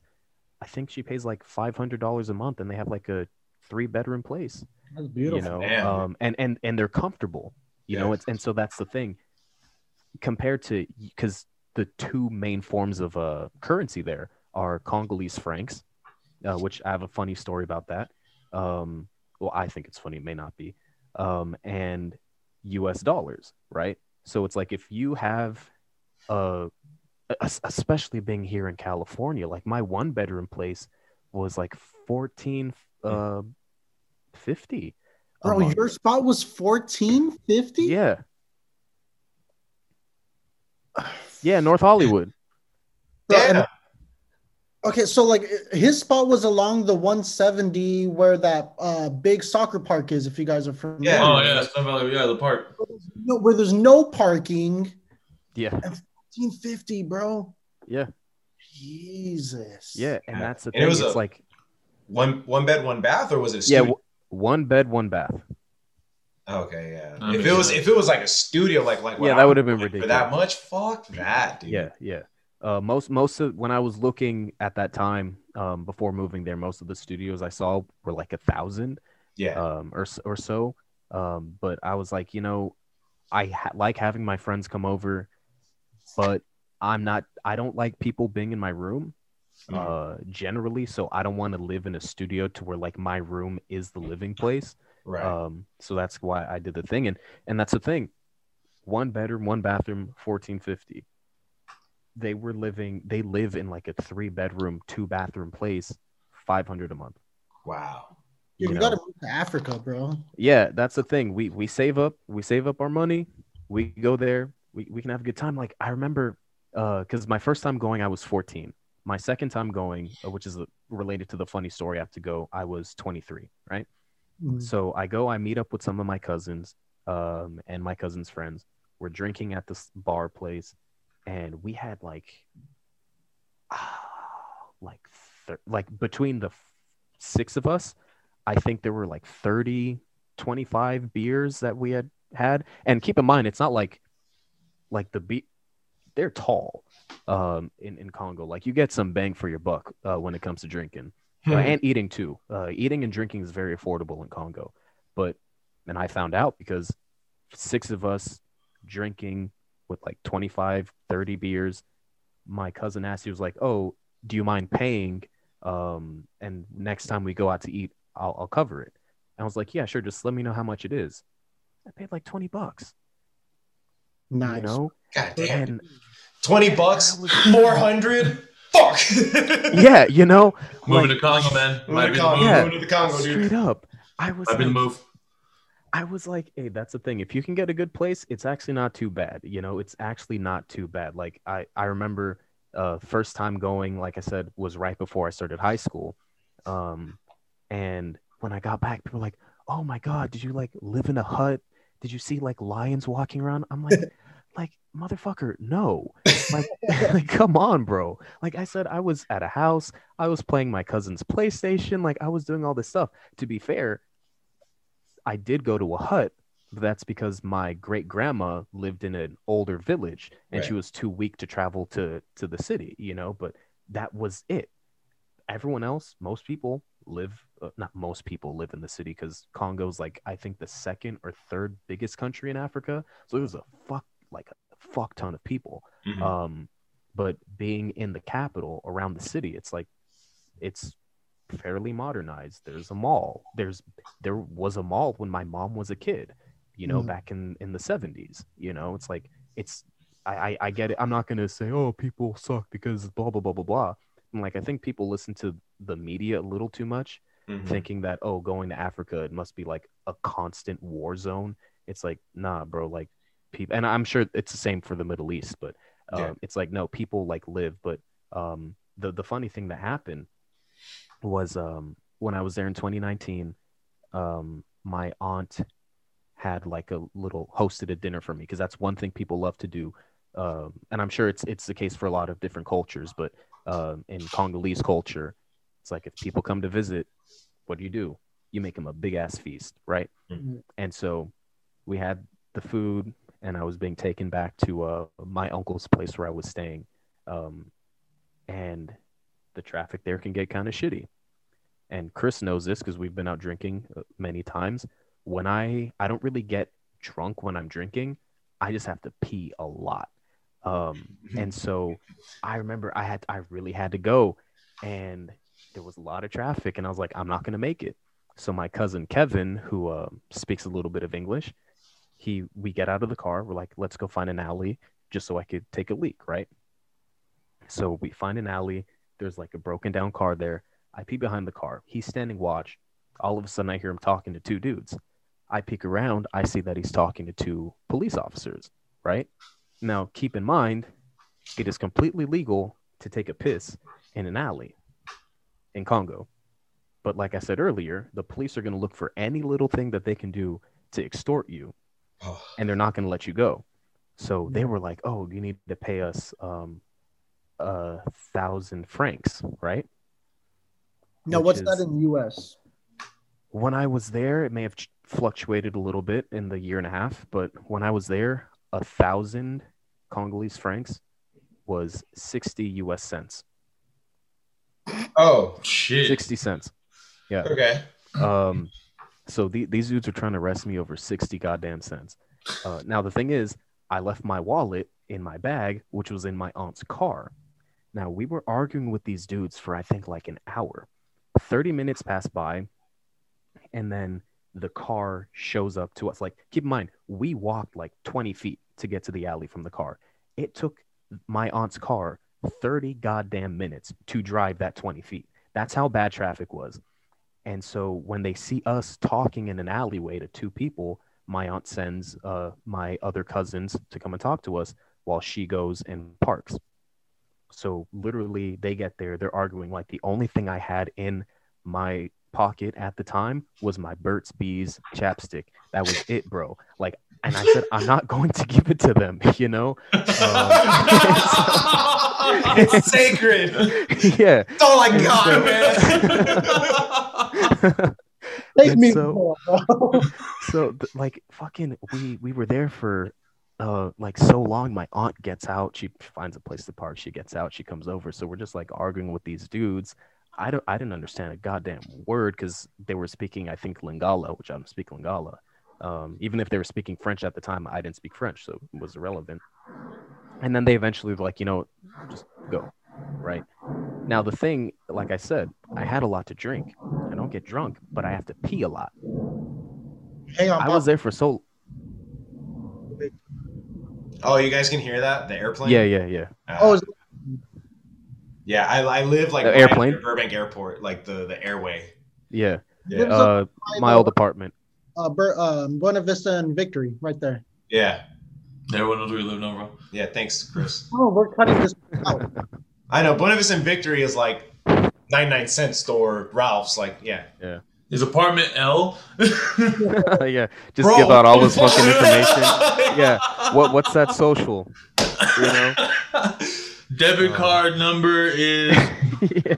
Anyways. Um, yeah. yeah so like i said when when i drink a lot i don't really get drunk but i have to pee like a motherfucker right Yeah.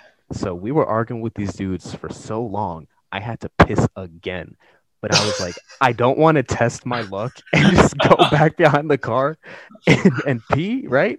And so as we're walking away i was like bro i told my aunt i was like i have to pee and she's like all right we're gonna go somewhere. So we went to a relative who lived close by um funny enough like my grandma's youngest sister. Uh, but it's funny because I, I again i was chilling because even if they were to arrest me like I said, one of my aunts, her father, well, I didn't mention what he was, but he's the president of the Senate in the country, right? After the president of the country, he is the second most powerful dude. Oh, goddamn. Um, with the exception being that he doesn't have a term limit, you know, so he can basically just, I mean, he has been doing it for like decades and decades and decades because he can keep running for office if he keeps winning. And so, You know who you're dealing with. Yeah. so I was like, it's it's simple phone call. If I get arrested, call her. Dudes are gonna get fired. I know it. And then What? Can't, My- can't you say that to the officers? I mean, maybe, but why would they just believe some random, Yeah. some random American being like, "Oh, I'm related to the president of the Senate"? Be like, "Bitch, no, you're not. You don't even speak our language," you know. so, Yeah. um, the and another relative of mine, uh, my uncle that I was staying with, his wife was um is related to the previous president, you know. So it's like either way, I'm going to be fine. So the next morning, I'm talking to my uncle and my aunt, um, and I was like, "Yeah, so this happened," and they're like, "Wow, that's ridiculous." My uncle tells me a story that of what happened to his friend, right? Similar situation. He has to pee, uh, so he takes a leak in an alleyway. Cop sees him, comes over, asks him for 500 uh, as opposed to the 1,000 that they asked me for. They asked me for a thousand because they heard that I spoke English, so they assumed I had more money. Dude's like, "Oh yeah, I don't want any trouble. I'll pay you." He reaches into his pocket, sees that he doesn't have a 500. He only has a thousand. So he's like, "I don't have 500. I will give you a thousand." Now I don't know if this is like nice or even more stupid. Because either way, they're trying to rob this dude. But he was like, I don't have 500 that you're asking me for. I will give you 1,000. And they said, No, we don't want to take your $1,000 or 1,000. Yeah, $1,000. We only want 500 from you. So since we don't have change, you're going to sit here until you have to pee again. And once you pee the second time, we will take your 1000 so it's 500 for each. It's like, bro, just take his you're robbing him anyway. Like imagine you're trying to you're trying to rob someone. hey man, they gotta make sure they're right with the Lord, you know? You're, you're gonna yeah, like like just take his $1000, bro. you know. Uh man, Congo's a trip, bro. It's fun. We should go. We should go. We should go. please, dude, please take me, man. Yeah. Please. of uh of of all the places you were visiting slash stuck in, uh, who had the best food? Um oh well, no offense to British people. They suck at food. Yeah. Um From what I've heard, they they they lack seasoning. they Yeah. lack What- seasoning. Well, man, you, you didn't like waking up to eggs, beans, and sausage? First off, the only beans I eat are Congolese beans. I don't like beans. Uh, but the Con- the way the Congolese people do it, they take their red beans, they cook it in uh, palm oil, and then you serve it over rice, uh, white rice, brown rice, whatever. Throw Okay. some sugar on that bitch. Oh my god, it's fucking delicious. Have you had it, Chris? My mom makes it sometimes. Your mom has never made me food. Oh wow, I'm sorry. He's like, shit, got some making up to do. All right, ne- next time, because here's the thing, you know, our, our boy Jake, he loves he loves the beans. Uh, Bernie, he loves the beans too. Um, so next time my mom makes the beans, I'm gonna make sure you get some, I'd appreciate because you you have to have the Congolese beans. Mhm. Um, it- it's funny because you know our, I don't know if you're still friends with him, Chris, but like my friend Bernie, um, he's he's Nicaraguan, right? So you know he has beans are a regular part of of his like food and shit like that. Right. His mom one day calls my mom because back in high school when he had it for the first time, he liked it so much. He told his mom, he's like, I'm not having beans unless they're the Congolese beans. And she got pissed off. She's like, she calls, she, she calls, Oh, she calls, she calls, God damn, dude. she Dude, calls in my a Latin mom. household Yeah, to Yeah. fucking Bro, diss your right? mom's beans? right. Like Dude, you, your beans ain't shit, Teresa. Fuck you. Maria, I'm sorry. What's, what's the shit in the can, bro? Uh, no, but straight up, like his mom called my mom, and she's like, "What did you do to my son?" Like he comes to me, he's like, you know, she's like, "He will not eat my beans ever again." Um, no, next time, next time my mom makes some, Chris, I'm gonna make sure you get some because you can't be my friend and not have and not have the Congo. You guys can get some too. Um, Yeah. Uh, but but no, it definitely. Um, I would say Belgium.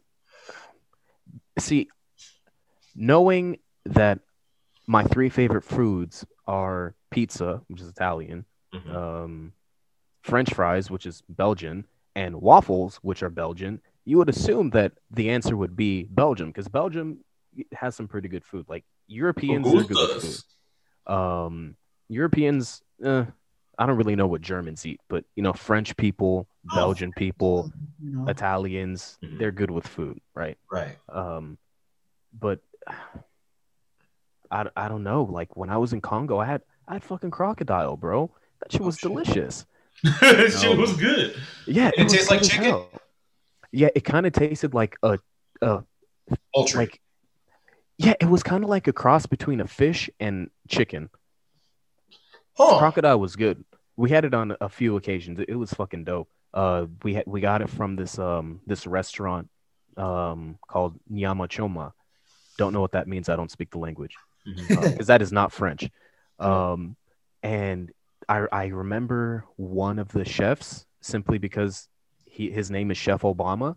Nice. Um, and it's like you're not gonna forget that. you know No. what I mean? and, and it was funny because the first time he came over, since his name is Chef Obama, Yeah. uh, to cook, he literally had a T-shirt with Barack Obama on it. I'm like, bro, Was it the hope? The hope shirt. yeah, I think so. Too easy, dude. Yeah.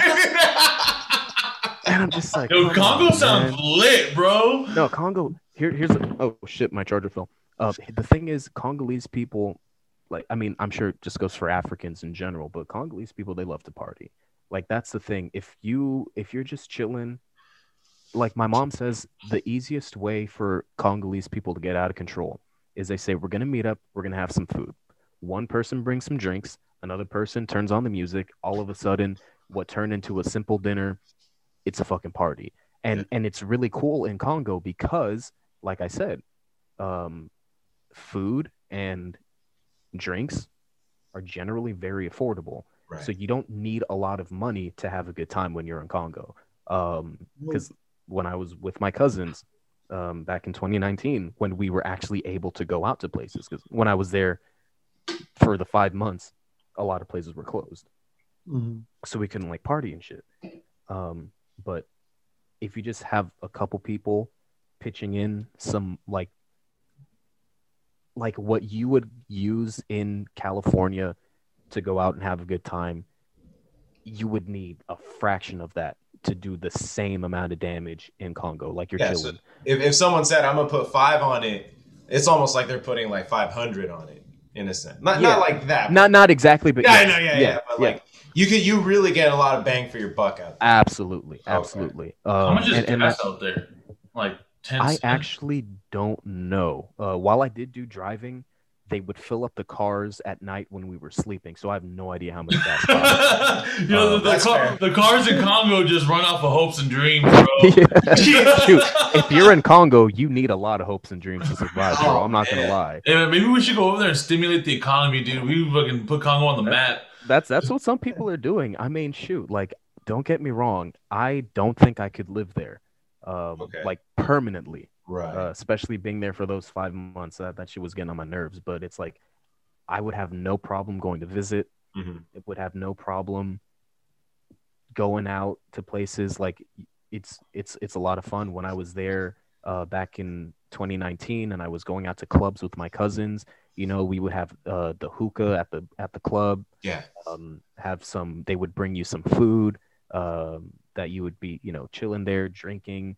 You, like I think my cousins who they don't really work, so I don't know where the fuck they got the money. Right before I- Bro, do you nowadays. need work when you're like like related to like royalty? Like Um, well, but here's the thing you have to understand, Chris. Most people in my family don't have the uh, privileges that I get. Um, because I'm not gonna I'm not gonna say like I'm the favorite of the family because I am, but it's just like it's just you need like oh, my mother is one of the because we have so many people spread out across the world. There are people here in the us people in canada people in england ireland uh, belgium france. Some of these people don't even talk to each other despite the fact that they're related and people in congo naturally. Um, but like my mother is very big on her family. Like she will talk to every single person in her family any opportunity that, that she gets. And so she knows their kids.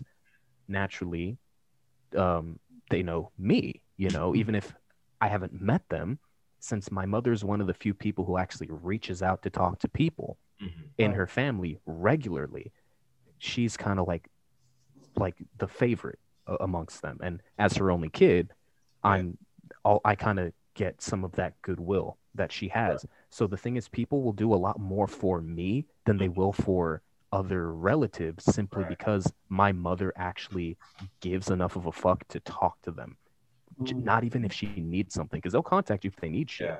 my mother will contact you just to say hello um and so that's the thing like the I, I was staying at a lot of nice places some of my other relatives would not have even been offered you know simply because well why? I don't know you. Your parent doesn't talk to me. They don't ask me about my kids. Right. uh, so i don't know about you or your siblings but Mhm. my mother will ask about their kids ask about them.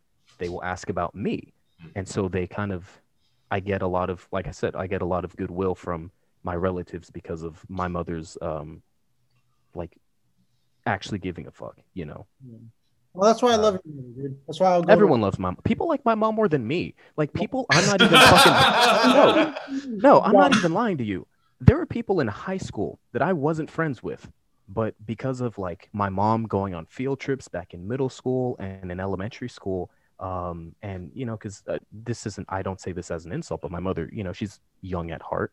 Um, I joke with her sometimes saying, "Oh, you're like a teenager," but it's because my mom likes to, you know, she's responsible, but she likes to have fun, you Mhm. know. Um, and so, like when we're going to like field trips, she'll be like listening to all the pop songs, and it's not because she's like, "Oh, I'm trying to be the cool hip mother." It's because my mom just likes those songs you Mm. know um and so a lot of the other like classmates they would um you know have that weird connection uh, not weird but you know what i mean it's like oh like isaiah's mom she listens to the same songs and whatever whatever and so then in high school people would ask me oh how's your mom doing? Is she okay?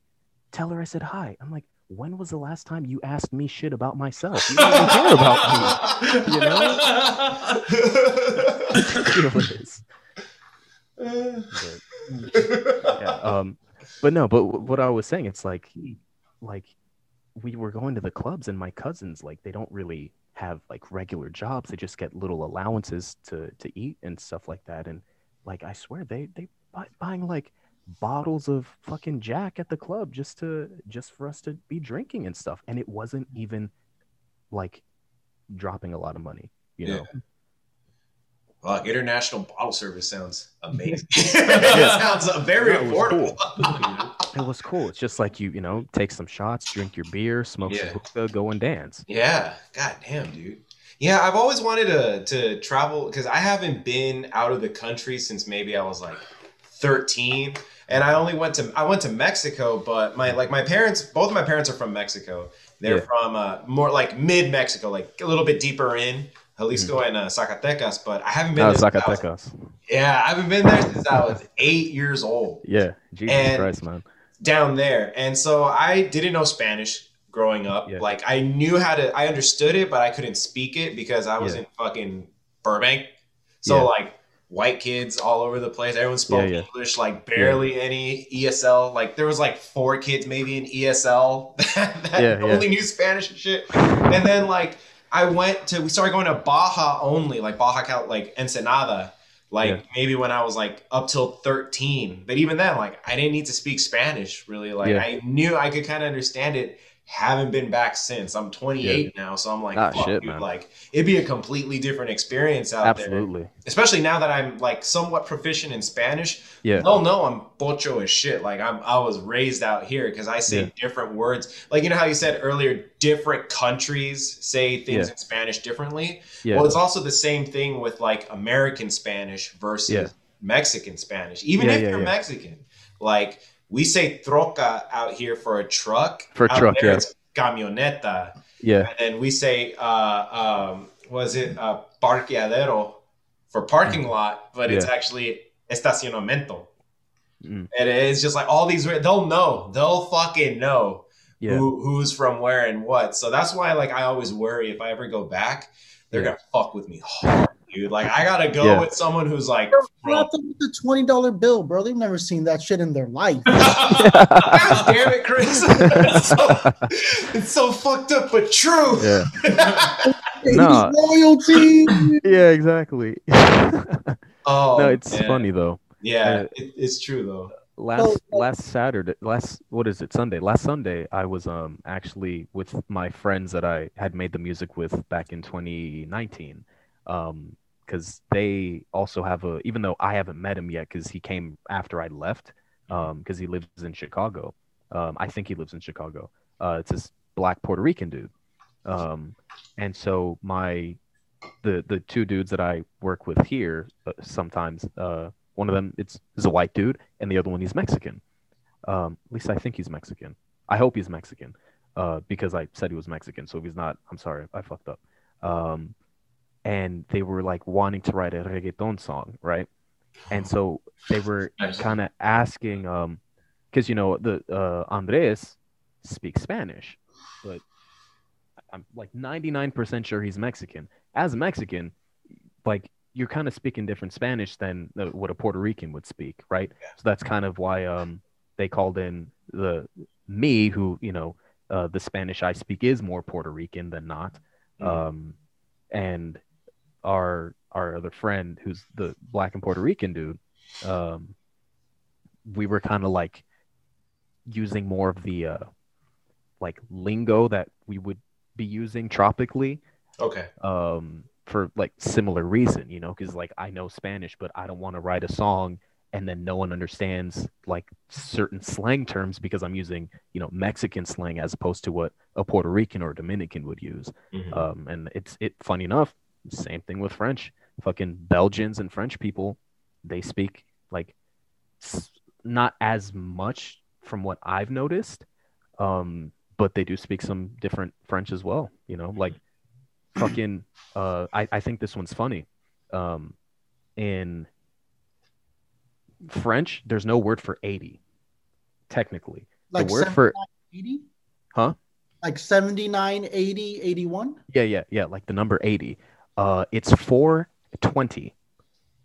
Because it's like- it's like- it's like- yeah. Um, right. So why? And- Four I times don't know. twenty. I don't. I, yeah, yeah, yeah. That's that's kind of why. That's that's why. But Hmm. it's like every other all these other numbers. They um they have you know 50, 60, you know 70. But then you get to 80 and it's 420. You then you'd have 421. You have 422. Um, or tech, I guess 420 and one, 420 and two. Um, if I'm remembering correctly because I'm saying it in English. But so in France, and that's the same in in French and in Belgian French, like French, French, Belgian French. 80 is 420. But when you get to uh, 90, the Belgian people have a word for 90, but the French people say 420 10. Like 4 times 20 plus 10. Huh. And I don't I don't get it. It's like They- they it's Is just it, is it the metric thing. system? No, not even. That just No. sounds like they just want to talk more. They're just Yeah. talkative motherfuckers. We're just some we're just lazy pieces of shit over here in the states. no, man. no. Okay, we're I'm gonna, that. I'm gonna start saying 420 when I bring when I say 80 now. yeah, like I oh. just say 420. How much is that 420? you know how much cocaine was done in the 420s. the 420s. That's Um, so weird. That's that's interesting. Well, because like, well, in Spanish, eighty is ochenta, but like, and then ninety, Yeah, yeah, in English, in 80 English is it's 80. eighty, and then I'm just what the fuck, four twenty. That's interesting. That's super cool. Like, yeah. Well, I, I I say that more jokingly. I believe it's actually 24. okay, No, wait, is it? No, it's 80. Yeah, yeah, it's 420. Yeah, how do you say it? 80. 80. Quatre-vingt. Yeah, because uh, four is cat and 20 is vant. Uh, so they Uh-huh. literally say 80 and say 81, 80. But everyone understands that that's 80. everyone understands that that's 80. So Uh, why but, like- not just call it 80? I don't know. I don't know why they don't have. a Yeah, word for it. I- I don't know You why think- they, they, it, it's not even. It's not. It's literally. spend more time over there than It's not. It's not even like they are just making the decision to say 420 as opposed to 80. It's that they do not have a word for 80. They just skip that. They're they're making the out the fucking word alphabet, the dictionary, and they're like, okay, we're done. And they're like, did you proofread it? We're done. Nah, nah, but we're good, dude. We, you know how much time we spent on this? It's it's like writing an essay in school. Like eh, you're like Yeah. at the last minute, you're just like, "Fuck, dude, I'm not gonna read over this shit." Or you Yeah. overlook something. Eh, the '80s were overlooked. Yeah, the in 80s were French. so like so like literally what, what I what I'm gathering from this, and I'm sorry because I'm really hungover this morning. That's all. What right. I'm gathering from this is that if they were to come to the states and they heard 80, they would not know what the fuck we were talking about. unless they Yeah. were they unless they studied English. Well, no, I'm I'm pretty sure they would get it, dude. Like, Wait, I'm, so- 80 isn't like a far fetched, like, the world's become smaller. They, they, I'm pretty sure they know 80. Well, but here here's the thing. Well, yeah, if they're if they're like speaking English, but um, no, like I, like, it, it's it's really weird for me because I I asked my mother about this a couple days ago because Yeah. you know she grew up speaking French, and so I asked her, I'm like, uh, because Congo is a Belgian colony because there are two Congos. There's the French Congo and the Belgian Congo. My mom's from the Belgian Congo, um, or as I like to say it, the better Congo. Um, Uh-huh. And I asked her, I'm like, for a civil war, man. You better watch it. All right. listen, my Congo's bigger than the the other Congos, so I'm sure we can take them. Um, it would be like like America versus fucking New Zealand. You know, like come on, bro. Yeah, right. We're we're, we're bigger than them. We're fine. Yeah. Um, I don't actually think those are the relative sizes, but you know, um, look if you look at a map, you'll see like Belgian Congo is huge, and then like French Congo small. But I asked my mother because I know we have friends uh, who are like extended family um, in in France. So I asked my mother. I was like, when you're speaking in French, because since I learned France uh, French in Belgium, uh, I learned, and they teach us the, some like slight differences here and there between Belgian French and, and French French. And I asked my mother. Um, I was like, so do you say nonante, which is 90, or do you say quatre-vingt-dix, which is 42010, which is French 90? And she says um, she has to remember who specifically she is talking to. Because if she's talking to someone in the family, she will say nonante because that's what they learned speaking French in a Belgian colony. Um, and then same, we have French family in in Belgium. But when she's talking to someone that she knows only specifically speaks French from France, then she says quatre-vingt-dix, which I don't understand. Like again, maybe they just want to fucking talk more because Yeah. nonante is just 90 done. Yeah. Quatre-vingt-dix, it's also 90, but again, it's literally 4 20 10. Hmm. Huh. It's like a it's like a sexier way to say 90.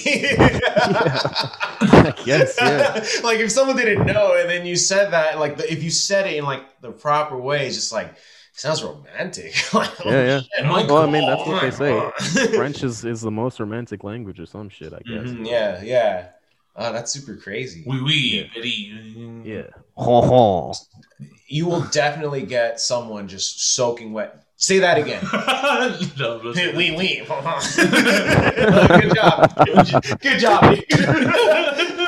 International man of mystery right here, bro. Mr. Worldwide. Fucking people. Pitbull ass. You know?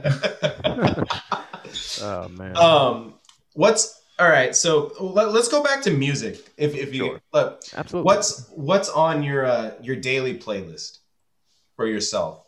Oh, um, the. Oh, I, I'm sure it changes because I'm a musician too, so I Yeah. know that it's to to get that different flow, to get different perspectives. It, it's Yeah. always changing. But what what's your go to? Maybe like five artists that you know Um, you always find comfort in. So my main artists, um, just in general, Mhm. I would have to say um, one is Miguel. I really like Miguel. Okay. Um, I really like Michael Jackson, um, which is kind of a no-brainer for most people. Um, I do like Marvin Gaye. Um, he's one of my favorites. I really like uh, Hall and Oates. I think they're cool. I Nice. dig I dig them. Um, I like a lot of Bruno Mars as well. Mhm. I like Daniel Caesar. Um, huh. I don't know. It's just I have I have a huge mix of, of different things. right. Um, I, I guess those would be it. Those are the only Mhm. ones who can come to mind, really. Right. So, as uh, growing up, did uh, was music introduced to you in a certain way for you to kind of fall into it the way you did, or was this more of like a self discovery thing? Like, oh, I'm really into this. Let's see what's going on. Because I came I came back from a I come from a musical family. Like my parents met through. Uh, the Catholic Church youth group slash choir Mhm. thing. My dad was a guitarist and singer, and my mom loved singing. And Yeah. from that and my dad has always loved music growing Yeah. up you know he he never you know did anything other than church Yeah. but as a kid i always grew up with uh road like when we'd go on family vacations or road trips Yeah. it was always simon and garfunkel or Yeah, uh, yeah, like old hits like marvin gaye Yeah. or um just uh lou rawls all this like great old stuff and Yeah. the beatles my dad's favorite band for a long time was the beatles Yeah. You know, he has like old Led Zeppelin records and stuff like dope. that. You know, so I was introduced to that as a kid, and then also, but for me, for my own self discovery into music, was Tony Hawk Pro Skater, game. That's Yeah. how I got into punk rock and metal as a Yeah, yeah, yeah. five, six year old, not knowing what the hell they were talking about. I was like, yo, this Yeah. is tight. So that's how I got introduced to music. And then having that family background as music, Yeah. that's how I got into, you know, starting bands, uh, being in a band for, I was with, uh, in, uh, Chris's brother, uh, both brothers were in my band for eight years Oh, dope. we were playing for eight years doing punk rock and stuff like that and you know it was it was really cool because i was able to bring that old childhood just like nostalgia of the tony hawk pro skater games into my music and so that's kind of just like my background so like how did how did it kind of start out for you Um, it was mainly my mother, because my dad wasn't really around when I was a kid. Mhm. Uh, so it's mainly my mother. Um, apparently my dad can sing, so I, I believe I get it from his side of the family. cool Um, because from what he tells me, like he used to similarly sing in church choir. Uh, my mother can't sing, um, unfortunately, because she really likes to sing, and I have to break her heart sometimes. I'm like, bro, come on. But uh, mainly from her, because you know she was born in like 1973. Mhm. Um, so you know when she was growing up in Congo, um, a lot of Michael Jackson and stuff like that, and um, and since Congolese people, I'm sure Africans in general, and a lot of other cultures, they love to party, and so they were constantly just dancing to like the like funk and pop and all this stuff, and um, being born in 1996, uh, you know, with the 22 year old mother, she would listen to like Backstreet Boys and and NSYNC. I think Backstreet Boys more than NSYNC, but my mother, she you know, she loves all kinds of music. Your mom sounds dope, dude. Yeah, yeah, my- e- everyone loves my mom. I'm telling you, people like her more than me. Um, and I that's really the thing. Like I just remember every time I was with my mother, she was playing different types of music in the car, whether it was music from back home, uh, like like Congolese music, or music because they listened to a lot of Creole music when they were in Congo as well. okay Uh, so some of that, um, or if it was American music or you know Western music, it was just all these things that I would always hear as a kid. Um, and you know, I don't know, maybe um, it was another way for me to connect specifically with my mother because I'm not gonna you know get into my sob story, but um, for a time I also didn't live with my mom, Mhm. um, and she would visit me every single weekend. Uh, so I don't know, maybe because of how much my mother loved music and how much she loved enjoying music, dancing, singing. That's kind of what got for me. Like anytime she would come, she would always bring a karaoke machine. So we would just sing karaoke when I was a kid. yeah Um, I guess it just so happens to work out that I actually am a really fucking good singer. Um, and it just kind of stuck with me uh, from there. Like I would just sing random things, and like I said, I think fourth or fifth grade is when I started doing show choir. I did show choir all throughout middle school. Yeah. Um, like I said earlier, in high school I started um, doing sports until my senior year. I went back to show choir. Um, then two years after I graduated, you know, I would always sing, but it, I wasn't really writing songs. I was just singing along to whatever I was listening to. And then, um, but I really do think that the my interest first began when my mother would come visit me on weekends and uh, she would bring her karaoke machine and I'd sing the songs with her, you know. So I, if I had to think about it, because I've never been asked that before, I would have to say that's probably it. that's Oh. Really cool i love that that's great That was, that was beautiful. That was- Oh, thank you. yeah, no, that's great. I I love I love hearing the because that's that's one thing I like to look back on. It's just what what in what really inspires people, or what what when when people like to think when you can reflect and really kind of like come like put it together like what did it for you Yeah. or what got you there like it because I, I i for a while I, I was trying to figure out myself like what i'm about what i like why i do things i the way i do and because I always went through life just thinking like I'm supposed to do this, like being being Yeah. the son of an of an immigrant family, like Yeah. you have to you you feel like you live up to a certain expectation of things Yeah. and you lose kind of this identity of self you don't really know what you want to do or you're not sure if the success you envision is the same success that the people that brought you into this world have Yeah. for you because they sacrificed x y and z Yeah. so that you can start off with a new a b and c yeah. so I, I found through a lot of like just like self reflection, like kind of just looking back on my past, what got me, why I am the way I am, and why I like the things I like. Yeah. You know, it's almost like autobiographical. You kind of just have, I, I learned how to be kind of like autobiographical to really Yeah. understand why I am the way I am. I had to Yeah. look back at what I liked, my interests, what happened to me, you know, to, to understand. So then I just remember, you know, like, okay, this is how I grew up. This is what I had the Tony Hawk video games, you know, just all that with the, you know, the punk rock, and Yeah. then having musical parents always trying to get me involved in music. Yeah. But then that got kind of like that faded away later when I was in middle school and Mm-hmm. high school, and I started showing that I could do well academically, and they were like, Yeah. ah, nah, dude, that's your, that's the ticket, dude. Like, Yeah. go with that, go with that. And for a lot, I- realized, you know, growing up, when I was when I got older and I was in college, Mhm. there was a there were a lot of years when I was just lost. I Yeah. I, I I can say four years of my college life I wasted because I didn't know what I was doing. I thought Yeah. I was doing what other people expected me to do. Yeah. And once I figured out, when, once I started thinking back on those things that made me the way I am and made me like the things I liked, and talking to people about how I used to be, like I finally had a conversation with with my dad, and I was like, he he was telling me something like, "Yo, when you were a little kid, we went to the fucking bank one time, and we were in line to go talk to the teller, and you were just spewing out this shit like." yo, that'd be a good spot for a trap door. Or imagine if some ninja came out of that fucking window or something, and my dad and this guy in front of us was laughing and telling my dad, like, you got a weirdly creative kid there. Yeah. like, what the fuck? Can we just acknowledge about what, what just happened? What was that? That bag went from like over there and like it fucking got dragged over there. What the fuck? What? I swear to God. We got it on camera. yeah. You think? You know, Your body's right here, dude.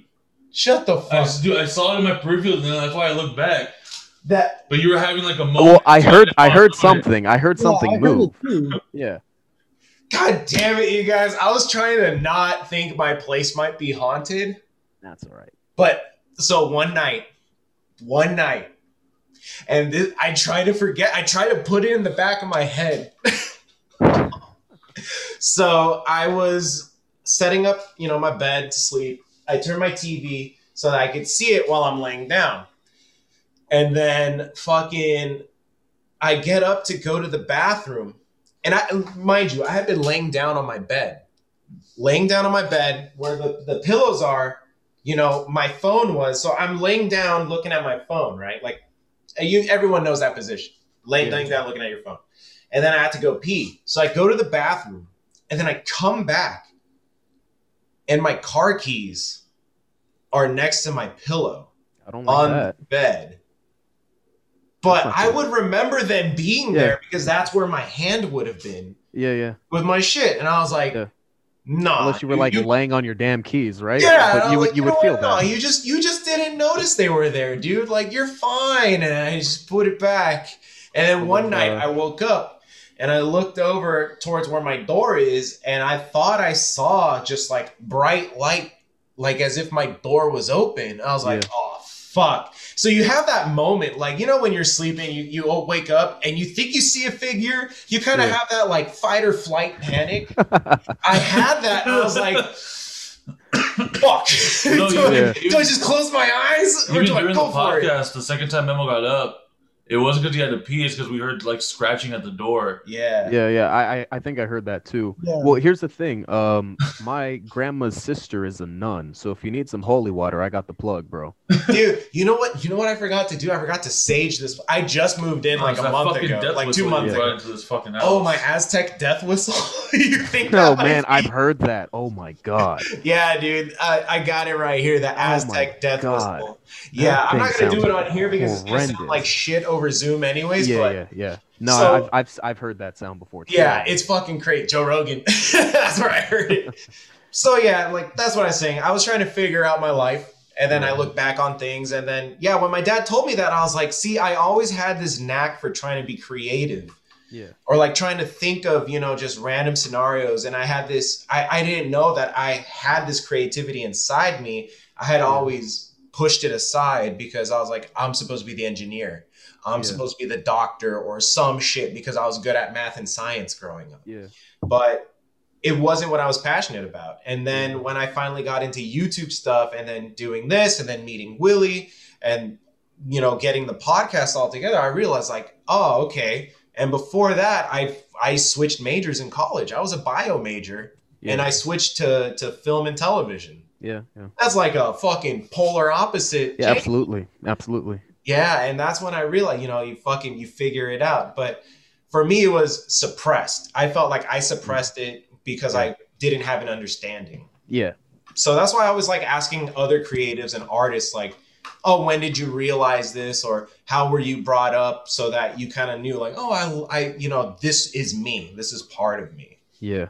Yeah, I know um my my grandfather um is a professor, so of course he wanted me to uh do something like that. And my mom's eldest sister, uh she used to be a doctor, now she's um hospital administration, and she's always wanted me to be a doctor and um you know, I'm I similarly just wasn't really what I was into. right. um, and you know the thing that i music while i've always sang um, wanting to actually do music. Like i said started when um, my friend back in 2016 or so asked me to you know sing with him and stuff. And like i said it kind of fell through. But the thing that i was always more into was uh, as you said film and television was actually writing stories. Um, that is something that i I do from time to time. Um, and I, I do know the source of that. Um, unlike the music, which is from my mother, the source of the television stuff is ac- uh, movies and shit is actually from my father. Because as Chris said earlier, um, well, he didn't really say it specifically, but I'm a huge Star Wars fan, or at least I guess I used to be. Because fuck Disney Wars. But uh, Damn. yeah. All right. um, but when I was like, when I was a kid, and you know, my dad being a huge Star Wars fan, as he grew up, he was born in 1969, so he was alive when um, he was like what nine years old, eight years old when uh, the original movie came out. Um, he used to watch it when I was like a baby, and I know he's told me the story of um, when he was watching A New Hope back in the 90s, and I was like six months old, just crawling around playing with my toys. It's like as soon as I heard Darth Vader speak, he said I stopped doing what I was doing and I just started watching the movie. And he's like, I didn't stop watching until I, you know, fell asleep because I was a kid. Yeah. Um, and so that's one thing I always remembered, uh, even back when my father and I were not in each other's lives uh, growing up. It's like Star Wars has always been my thing, and getting into the books and the comics and, and all that stuff was like the stories that were being told. And that is kind of what inspired me uh, to write creative stories and shit like that too. So I guess the two artistic parts of me when it comes to music and writing stories and, and stuff, it's from one from mother, one from uh, my father, I Yeah. guess. That's pretty cool. Yeah, Yeah. that's tight. Oh Yeah. man. So you don't you so so you don't fuck with the the newest Star Wars. None of them. Absolutely not. No. Not It's even Rogue. One. It's Not Rogue. One, uh, Rogue One sucks. Rogue You don't like Rogue One, dude? No, I don't. Oh damn. It's boring, unnecessary, and the ending messes up the uh, introduction of A New Hope.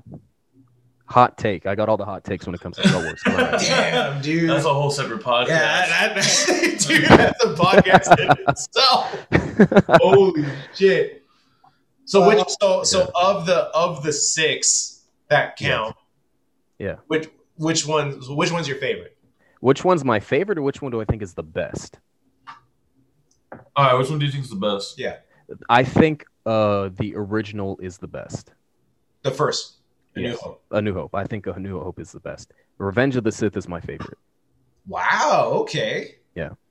Wow, okay, cool. Yeah. All the, right. Anytime I go moved into a uh, a, a new place, which hasn't been many, uh, but every time I've moved into a new place, the first two movies that I have to watch are Revenge of the Sith and A New Hope. Wow. Okay. Do you which order do you watch? Do you watch Revenge and then New Hope, or do you watch New Hope and then Revenge? Doesn't matter. It, it depends. Yeah, it depends. Uh, Sometimes I watch. It depends on what I'm feeling like at the time. right. Okay. All right. Cool. Dope. Well, I think that's gonna uh, wrap up this podcast. Um, Isaiah, your single "Paradise." Um, where Yes. can they find it? Um, you can listen to it by searching Shai, that's spelled S H A I, Amos, spelled A M O S, on Spotify. Um, Shai Amos Paradise. Same uh, for Apple Music, or if you want to actually be a real one and buy it, you can do iTunes. Preferably, do all of them. Uh, listen to it more; it'll be great, uh, and you'll enjoy it. Um, you can also I guess when I distributed it through the company that I did, they put it on YouTube, so you can also find it on YouTube, but it's not associated with me yet, at least. Uh, it's not like my YouTube channel. Um, so yeah, I would say you know Spotify, Apple Music, or iTunes, Shai Amos Paradise, Oh yeah.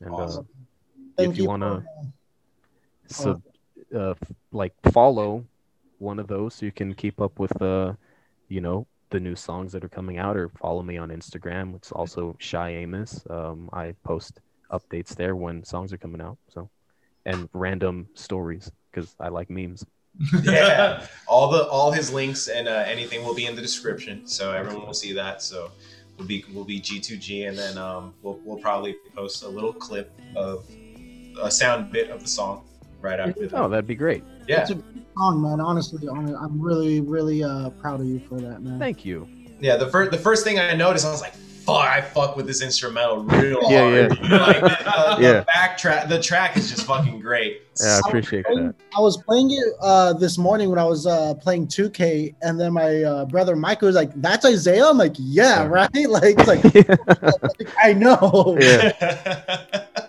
yeah I, uh, I i really you know for if you guys listening to it i, I do appreciate that um I, I really do and i'm i more i'm more happy with the fact that people are actually liking the song um because i would have i know people will listen to it like my friends and family just to support me but i'm happier knowing that they're supporting me and they're actually liking the song as opposed to me putting out like some trash um they're like uh yeah you're my friend but you know uh you know what i mean? So, right.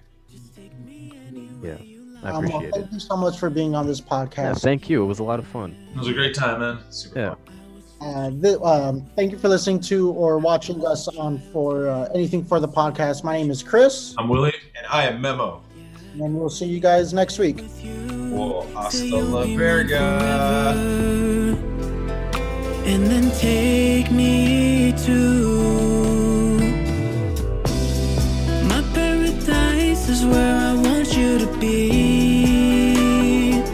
Your smile is all I wanna see.